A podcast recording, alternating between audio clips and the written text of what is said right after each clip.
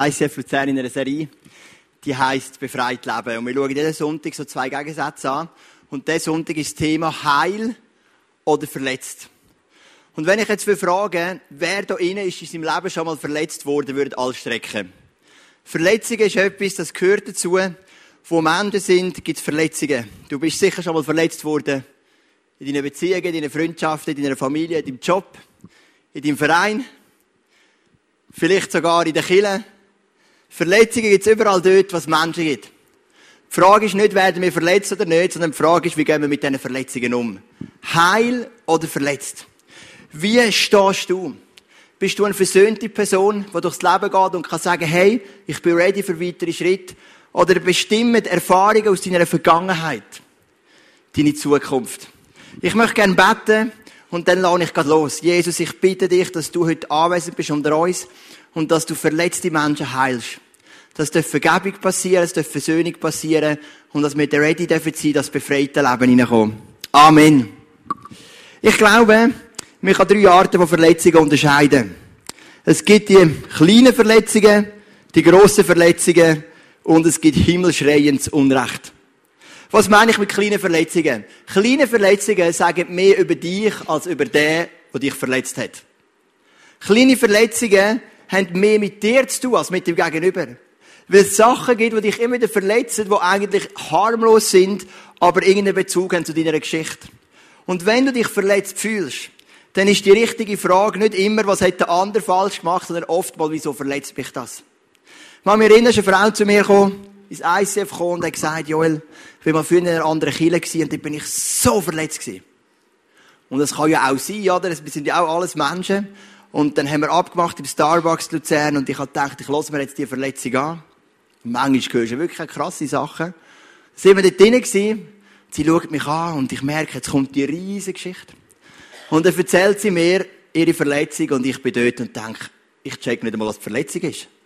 Was ist genau dein Problem? Okay, da ist ein Päster oder ein Killenleiter, irgendjemand hat vielleicht irgendeinen Fehler gemacht, aber hey, das ist ja menschlicher als menschlich. Und manchmal sind wir so verletzt, Wegen kleinen Sachen. Und ich habe gemerkt, die Verletzung hat gar nichts mit ihrer alten Kirchenleitung zu tun, sondern es hat etwas zu mit ihr. Mit ihrer Geschichte, mit ihrem Familien-Background. Aber natürlich gibt es auch die grossen Verletzungen. Verletzungen, die zu tief innen zerstören. Ein Partner, der fremd geht, beispielsweise. Ein, ein, ein, du vertraust einem Freund ein Geheimnis an und plötzlich merkst du, die ganze Welt weiss es. Dein Chef verspricht dir eine Beförderung und irgendwann erfahrst du, dass er einen anderen genommen hat. Es gibt grosse Verletzungen im Leben. Und die müssen wir können handeln. Und auf das gehe ich dann nachher drauf ein. Und dann gehen wir noch eins weiter. Himmel schreiet Unrecht. Vielleicht bist du da, du hast nicht nur eine grosse Verletzung erlebt, sondern Himmel schreit Unrecht. Ich möchte ein Beispiel erzählen. Ich möchte eine Geschichte ganz kurz erzählen von Robbie und von Basam. Der Robbie ist ein Israelin, also ein Isra Israelin und der Basam ist ein, ein Moslem, ein Palästinenser. Und sie machen zusammen Vorträge zum Thema Frieden. Wie ist Frieden möglich in diesem Konflikt? Aber was ist ihre Geschichte? Der Robbie, etwa eine 60-jährige Frau, hat einen Sohn namens David. Und der Sohn hat sich dagegen eingesetzt, dass Juden in Palästinenser-Siedlungen reingehen und Siedlungen errichten. Also er hat gegen das gekämpft, was sein einiges Land gemacht hat. Obwohl er dagegen gekämpft hat, ist er auch eingezogen worden ins israelische Militär, so wie das normal ist. Und er ist genau in die Konfliktszene hineingekommen. Also er ist genau versetzt worden in die Autonomiegebiete der Palästinenser. Genau das, was er ja falsch findet, ist er hineingekommen. Und er, der sich so für die Palästinenser einsetzt, ist nach wenigen Tagen in seinem Dienst, oder nach einiger Zeit, Zeit weiss ich nicht genau, ist er von einem palästinensischen Heckenschütz verschossen worden. Und das ist doch ein Unrecht. Er hat sich auch gegen, gegen das eingesetzt. Und der andere, der Basam, hat eine Tochter, die ist zehn.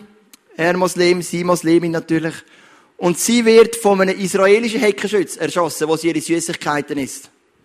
Und da hat man ein Unrecht von zwei Menschen. Ein himmelschreiendes Unrecht. Und die zwei Menschen tun sich zusammen und machen Vorträge über Frieden. Ein Jüdin und ein Moslem.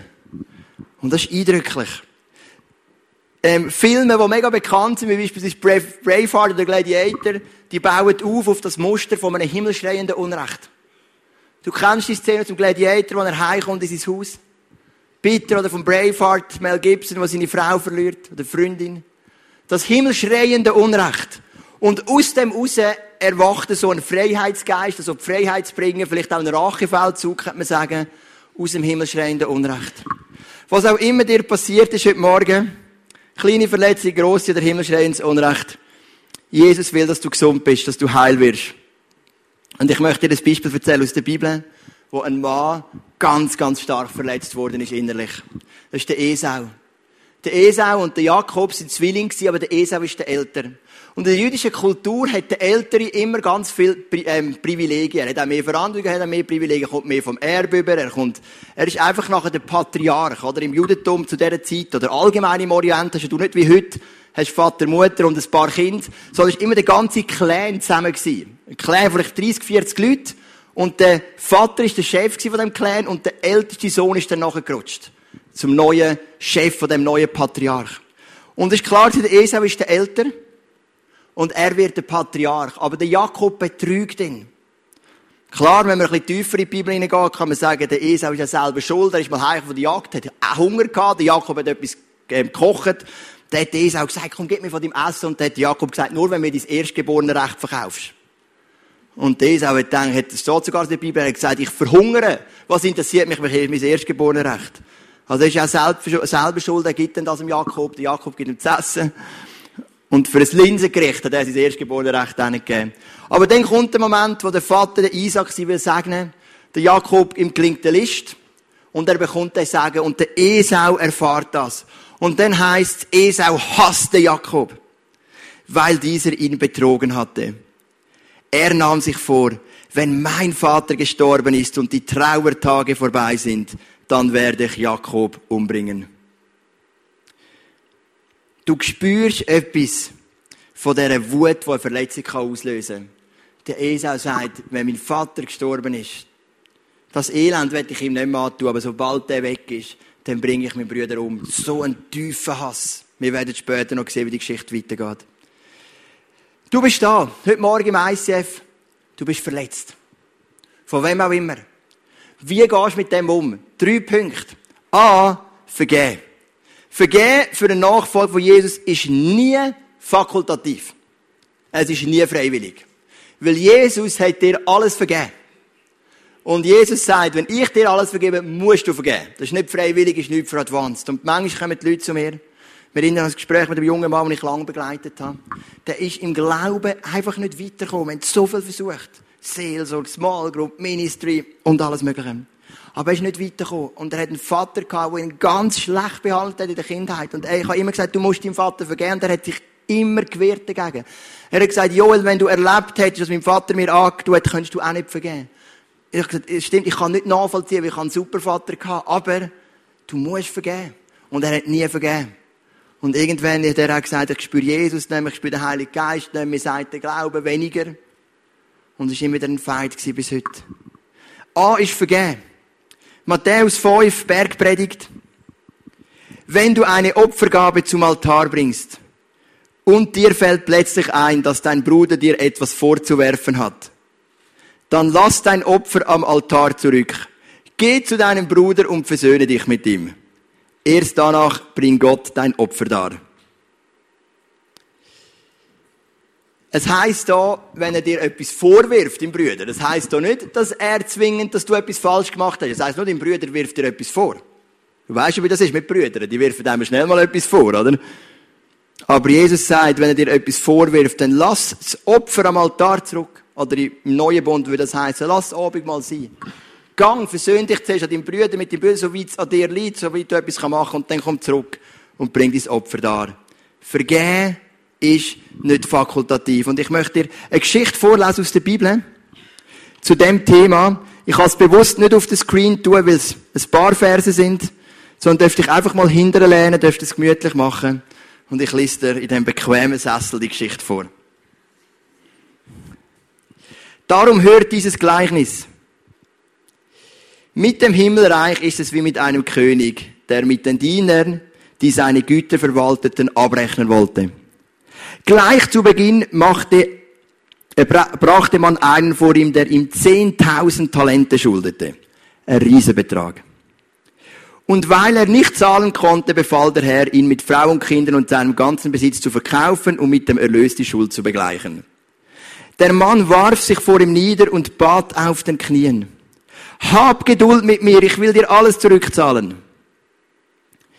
Da hatte der Herr Mitleid mit seinem Diener. Er ließ ihn frei und auch die Schuld erließ er ihm. Doch kaum war der Mann zur Tür hinaus, da traf er einen anderen Diener, der ihm hundert Denare schuldete. Das ist nur der Vergleich. Wir haben 10.000 Talente auf der einen Seite und 100 Denare auf der anderen. Das ist ein Trinkgeld im Vergleich. Er packte ihn an der Kehle, würgte ihn und sagte, bezahle, was du mir schuldig bist. Da warf sich der Mann vor ihm nieder und flehte ihn an, hab Geduld mit mir, ich will es dir zurückzahlen. Er aber wollte nicht darauf eingehen, sondern ließ ihn auf der Seite ins Gefängnis werfen, äh, ließ ihn auf der Stelle ins Gefängnis werfen, wo er so lange bleiben sollte, bis er ihm die Schuld zurückgezahlt hätte. Als das die anderen Diener sahen, waren sie entsetzt. Sie gingen zu ihrem Herr und berichteten ihm alles.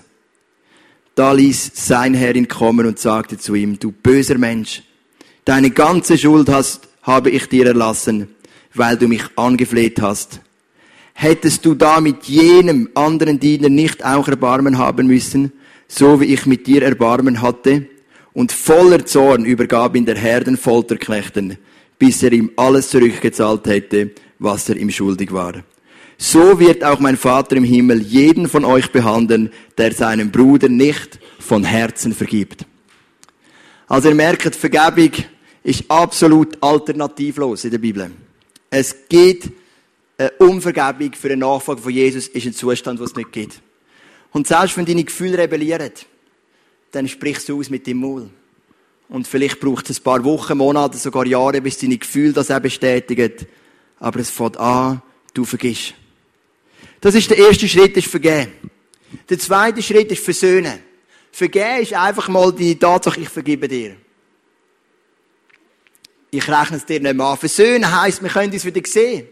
Wir können wieder zusammen ein Bierchen nehmen. Wir können vielleicht sogar zusammen über die Szene lachen, die passiert ist. Wir gehen zusammen weiter. In einer Ehe ist vergeben, einfach mal zu sagen, hey, es ist okay. Aber versöhnt heisst, wir gehen, haben eine Perspektive, wir rechnen es einander nicht mehr an, wir bringen es nicht mehr vor und die Gefühle werden uns auch nicht mehr hindern, in die gleiche Richtung zu gehen. Versöhnen ist das nächste Level. Da haben wir die Geschichte von Esau und Jakob. Der Esau ist wütig. Und er will seinen Brüder umbringen. Der Jakob flüchtet und es gibt eine Pause von 14 Jahren, wo der Jakob zu seinem Onkel geht in ein anderes Land und für seine zwei Frauen fightet, für Trail und Lea. 14 Jahre schafft, dass er zwei Frauen bekommt. Also ist doch ein rechter Aufwand, habe ich das Gefühl. Aber hat sich sicher gelohnt. Sie geben, sie schenkt mir dann auch zwölf Söhne. Ein paar sind auch noch von der Mägd von ihr, wie auch immer. Und der Esau und der Jakob gibt es eine Szene in der Bibel, wo der Jakob am Esau plötzlich immer näher kommt. Also sie sind irgendwo in der Wüste und es gibt kein Ausweichen mehr. Warum gibt es kein Ausweichen mehr? Weil der Esau hat eine Horde von schnellen Kriegern und der Jakob hat ganz viel Kind und ganz viel äh, langsames Vieh. Also er weiss, der Vorspringen gibt es nicht mehr. Ich muss am Esau begegnen. Es gibt nur noch Konfrontation. Es gibt keinen Ausweg. Und der Jakob hat Angst wie wahnsinnig. Er weiß, was er verbockt hat. Nebst einer schlaflosen Nacht und einem Kampf an einem Fluss namens Jabok, wo ich jetzt nicht genauer darauf eingehen kann, hat er ein taktisches, brillantes Manöver. Er sagt, ich teile mein Lager auf. Wenn der Esau die eine verwünscht und nicht ermetzelt, dann überleben mindestens die anderen. Und wenn er die andere verwünscht, dann überleben mindestens diese. Also du merkst, die Verzweiflung vom Jakob ist ziemlich groß gewesen. Und in deinem Leben gibt es manchmal Situationen, da kannst du deine Verletzungen nicht mehr aus dem Weg. Es gibt, mag Momente geben, da kannst du dein Leben lang flüchten. Aber es mag Momente geben, da wirst du einfach konfrontiert. Und es gibt keine Alternative, als auf die Verletzung zuzugehen. Der Jakob macht einen Haufen Geschenke, versucht das Beste, um den Esau mild zu stimmen. Und dann kommt der Moment, wo sie sich näher kommen. Und der Esau sieht den Jakob.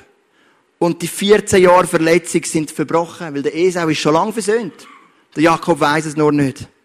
Und dann heißt der, also der Esau rannte Jakob entgegen, fiel ihm um den Hals und küsste ihn. Beide weinten. Was für eine Versöhnungsszene haben wir da. Ist gewaltig. Die zwei Männer verfindet, verstritten, verletzt, die umarmen sich und weinen und die ganze Verletzung bricht ab. Das ist eine Versöhnung. Du musst versöhnt sein mit den Menschen. Manchmal brauchst du Versöhnung mit Gott und manchmal Versöhnung mit dir selber. Wenn wir im Thema Verletzung und Versöhnung sind, habe ich gestern wieder etwas erlebt und ich möchte, ich bin auch nicht in jedem Bereich versöhnt mit mir selber. Wir haben eine Hochzeit gehabt, mega schön, vom, der eine Part war ICF die Frau, die Evelyn und der Mann, der Mark von der anderen Gemeinde, der anderen Kille. Und die, die ähm, Trauung war hier zu Horb am See, der Badi. Also auf der einen Seite sind Badegäste, auf der anderen Seite das Zelt und in denen haben wir eine wunderschöne Trauung gehabt. Genial, weil wir können baden nach der Trauung, oder?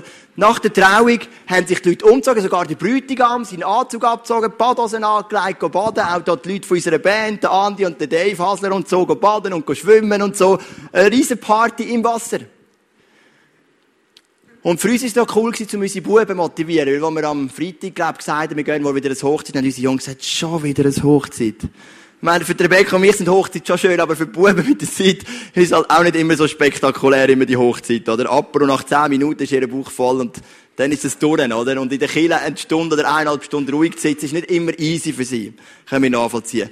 Aber dann haben wir gesagt, hey, das Hochzeit ist in einer Bade, ihr könnt baden und dann ist das Problem gelöst gewesen, oder? Jetzt, wo kommt es zu meiner Versöhnung? So ganz ehrlich unter uns. Ich bin früher ausgelacht worden in der Schule, weil ich dünn bin. Ich bin sehr dünn, vor allem im Oberkörper. Ich habe zwar alles versucht mit Essen. Ich habe zeitweise nach jeder Mahlzeit so ein Schälchen voll Rahm einfach reinbiegen. Und ich esse Chips und ich lebe wirklich nicht mega gesund, aber das spielt bei mir keine Rolle. Mich kannst du auf Amerika schicken und ich esse zwei Wochen Fast Food, das spielt keine Rolle. Ich bleibe immer gleich. Das war bei meinem Vater so, das war bei meinem Großvater so. Und es ist eigentlich auch ein schönes Problem, wenn man so will. Aber mich hat das immer innerlich, hat das etwas in mir ausgelöst, wenn es zum Beispiel im Torunterricht gesagt, das Skelett kommt wieder unter der Dusche, oder? Das ist nicht cool für dich. Und gestern, und wenn ich immer in die Party gehe, nehme ich immer ein T-Shirt mit. Weil das prägt mich bis heute. Ich will nicht, dass die Leute, das sage ich einfach so ehrlich da, gell, dass die Leute meinen ähm, Oberkörper sehen, weil er eben dünn ist. Und dann lege ich mein T-Shirt an, gehe zum, zum Meer oder zum See, lege es, es ab, gehe baden, komme zurück und ziehe es wieder an. Jetzt, nach der Trauung kommen meine Buben und sagen, Papi, kommst du mit uns baden? Ich sage, ja, logisch. Aber die Rebecca hat Sachen parat gemacht. Und ich schaue in den Korb hin und ich sehe, Bad hat aber kein T-Shirt. Und ich habe gefunden, T-Shirt und Hemd und Krawatte sieht jetzt wirklich blöd aus. Oder, ähm, nein, ich sagen, Badhose und Hemd und Krawatte sieht jetzt wirklich blöd aus, gell?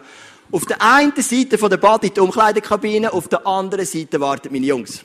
Und wollen baden. Und gell, für dich klingt das jetzt lächerlich, aber wir haben ja alle unsere Kämpfe und unsere Baustellen.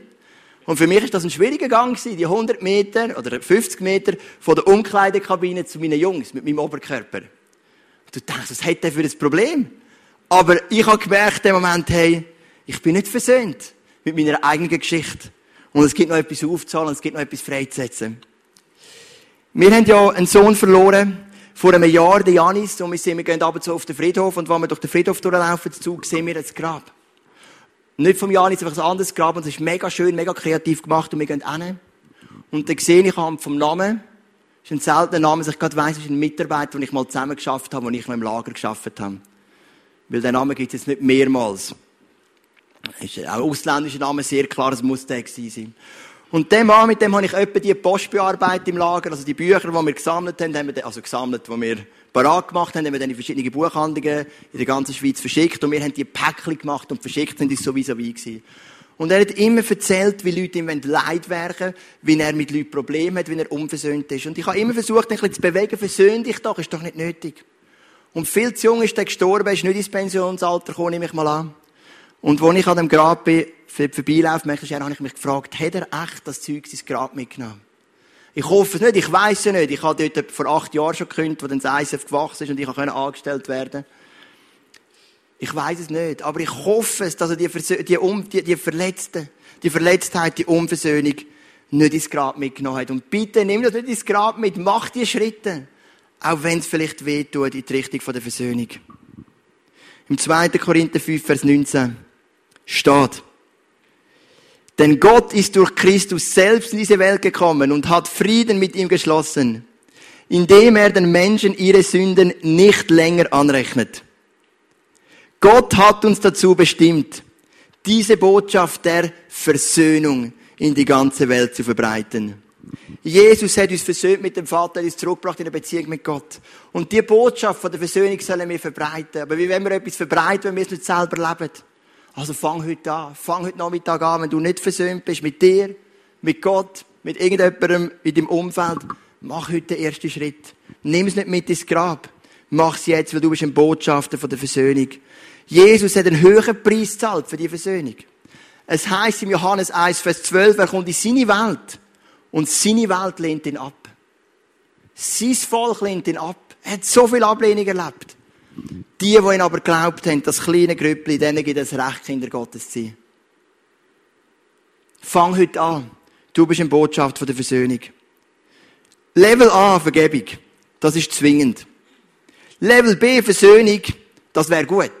Level C ist das höchste Level, das heißt Autorität aus Wunden. Was meine ich mit dem? Eine Geschichte zu dem. Da ist eine Frau mit dem Namen Corrie ten Boom. 1900, äh, Ende 19. Jahrhundert, 1892, glaube ich, auf die Welt gekommen. Und wo in Holland der Zweite Weltkrieg ausbricht, gründet sie wie ein Netzwerk von Holländern, die Juden verstecken. Wir sind ja da auf die Israel-Reise in dem Holocaust-Museum in Jerusalem und dort sind so Bäume gepflanzt worden für Leute, für die sogenannten Gerechten. Und sie hat dort auch in dieser Allee von der Gerechten einen Baum, sie hat Juden versteckt. Sie wird dann verraten und kommt 1944 ins KZ, ein Jahr bevor der Krieg beendet wird. Sie kann eine Bibel vorbeischmuggeln und sie hält in dem KZ in eine Bibelstunde. Ihre Schwester ist auch dabei und kommt um. In dem KZ sie überlebt. Wo sie zurückkommt, fährt sie an von predigen über Versöhnung, über Vergebung. Und eines Tages, wo sie predigen, kommt ein Mann und sagt, ich möchte, ich möchte mich, ich möchte mich ähm, entschuldigen, ich möchte Buß tun. Ich weiß nicht genau, was er für Wortwahl gesucht hat. Er streckt auf jeden Fall ihre die Hand entgegen und sagt, es tut mir leid. Und wo sie dem Mann in die Augen schaut, merkt sie, es ist der KZ-Wächter, der verantwortlich ist für den Tod ihrer Schwester. Und sie hat das predigt über Jahre. Und sie nimmt die Hand. Und sie beschreibt das schön, wie die Hand nicht hätte machen Also der Kopf hat gesagt, Hand, schütteln. Gang auf das ein. Aber die Hand hat, die ist fast nicht vorgebracht. Aber schlussendlich packt sie die Hand und sagt, wenn Jesus mir alles vergeben hat, möchte ich dir auch vergeben. Auch wenn es die schwerste Vergebung ist von meinem Leben. Es gibt Sachen in deinem Leben, da kommst du eine Autorität über. Aus deinen Wunden. Deine grösste Verletzung ist vielleicht die grösste Chance, zum anderen Menschen zu helfen. Deine grösste Niederlage ist die grösste Chance, zum anderen Menschen zu helfen. Es gibt so viele gute Beispiele und im Hebräer 2, Vers 18 heißt es, denn weil er, Jesus, selbst gelitten hat und denselben Versuchungen ausgesetzt war wie wir Menschen, kann er uns in allen Versuchungen helfen. Also auch da siehst du die Autorität aus Wunden. Jesus hat die Versuchungen mitgemacht und kann anderen helfen. Und da ist die Corrie Boom ein Botschafter für die Versöhnung. Und in dem Moment, wo sie dem Mann gibt und ihm vergibt, kommt sie gerade auf ein neues Level, weil sie hat das vorgelebt. Ich möchte noch zwei Beispiele erzählen. Ich habe mich treffen mit einem ehemaligen Pastor vor ein paar Wochen und er hat mir kurz seine Geschichte erzählt. Er hat eine theologische Ausbildung gemacht, ist dann irgendwo hingeschickt worden mit seiner Family. Fünf Kinder. Und er gibt sein Bestes als Pastor ob es jetzt gut gemacht oder nicht, ich habe sehr einen guten Eindruck gehabt von ihm, ich habe es vielleicht sicher gut gemacht, aber ich weiß es nicht. Nicht sagen, auf jeden Fall, die Gemeinde wählt ihn ab. Und so steht er auf der Straße mit seinen fünf kleinen Kindern. Ein Horror. Eine neue Stelle gibt es gerade nicht in, dem, in dieser Bewegung. Und er weiß nicht, wie geht es weiter. Verzweifelt am Boden, Existenzangst, schaut seine Kinder an und denkt, wie bringe ich die durch? Und dann meldet sich ein Mann aus Deutschland. Und es ist so eine krasse Geschichte, die mich so bewegt hat. Und der Mann aus Deutschland empfängt er und er sagt, hey, vor vielen Jahren bin ich ein Pastor gewesen. Und meine Kirche hat mich abgewählt. Und ich habe mich weitergebildet zu einem erfolgreichen Businessman und habe viel Geld. Und ich habe mir gesagt, das Unrecht, was mir passiert ist, muss anderen nicht passieren. Ich möchte dir den vollen Lohn zahlen, wo du gut kannst leben, bis du kannst eine Weiterbildung machen, wo dir die Möglichkeit gibt, ins Berufsleben einzusteigen. Und er zahlt ihm den Lohn über Jahre. Das ist Autorität aus Wunden. Deine grösste Verletzung ist vielleicht dein grösstes Potenzial. Deine grösste Enttäuschung ist vielleicht dein grösstes Segen für dein Leben. Bist du verletzt oder bist heil? Bist du versöhnt oder nicht? Ich kann zum heutigen Zeitpunkt sagen, 4. September 2016. Ich bin versöhnt. Mit jedem Mann, jeder Frau, so weit es an mir liegt. Nicht alle sind mit mir versöhnt, ist mir klar. Aber so weit es an mir liegt, ich habe vergeben und ich bin versöhnt. Ich bin ein versöhnter Mensch. Außer das Problem mit meinem Oberkörper, das gehe ich noch an. Aber sonst bin ich versöhnt. Mit mir selber noch nicht ganz, aber mit den Menschen um mich herum. Und auch nach unserem letzten Jahr. Ich bin total versöhnt nach einem langen Prozess mit unserem Vater und unserem Schöpfer im Himmel. Ich würde gerne noch beten, dass du in die Heilung hineinkommen dass du deine Verletzung loslassen darfst dass du ein gesunder Mensch bist. Manchmal sagen mir Leute, die und die Person, mein Vater, mein Onkel, wer auch immer, hat nicht das Recht, dass ich ihm vergebe.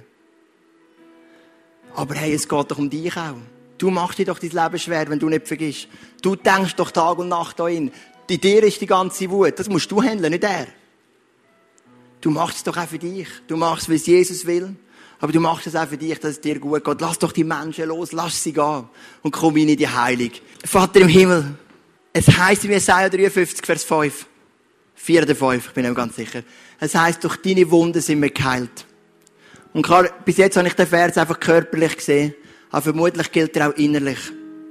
Dass du gelitten hast, dass wir gesund sein Und ich bitte dich, dass du uns hilfst, die Level zu leben, sicher zu vergeben, das ist zwingend, das ist alternativlos.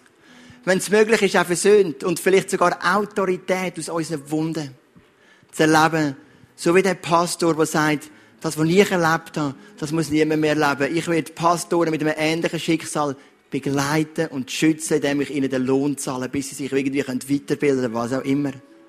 Jesus, Autorität aus Wunden. Ich bitte dich, dass wir eine versöhnte Kirche sein dürfen. Dass wir dürfen eine Kirche sein, wo, wo einander vergibt, wo versöhnt ist, wo den Prozess angehen, aber wo einfach dich in die Mitte sieht Versöhnung im Deutschen hat das Wort Sohn in der Mitte. Du bist die Mitte von uns. Und vielleicht brauchen wir auch Versöhnung in unserer Ehe. Unsere Ehe ist okay. Sie ist vielleicht nicht schlecht.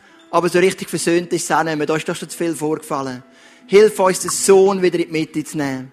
Vielleicht versuchen wir Versöhnung zu Leuten im, im Geschäft, vielleicht zu unseren Vorgesetzten. Hilf uns auch dort, den Sohn in die Mitte zu nehmen. Um den Sohn um die Versöhnung zu erleben. Vielleicht brauchen wir Versöhnung mit, äh, mit ähm, Familie, mit Leuten von der Familie oder mit, mit, mit anderen Leuten um uns herum. Hilf uns, den Sohn in die Mitte zu nehmen. Weil dort, wo der Sohn, wer den Sohn frei macht, der ist wirklich frei. Und das möchte ich jetzt miteinander auch äh, feiern in den nächsten zwei Songs. Die Freiheit, die du uns gegeben hast. Wir möchten nicht verletzt sein, sondern wir möchten heil sein. Weil uns das einführt in ein befreites Leben. Amen.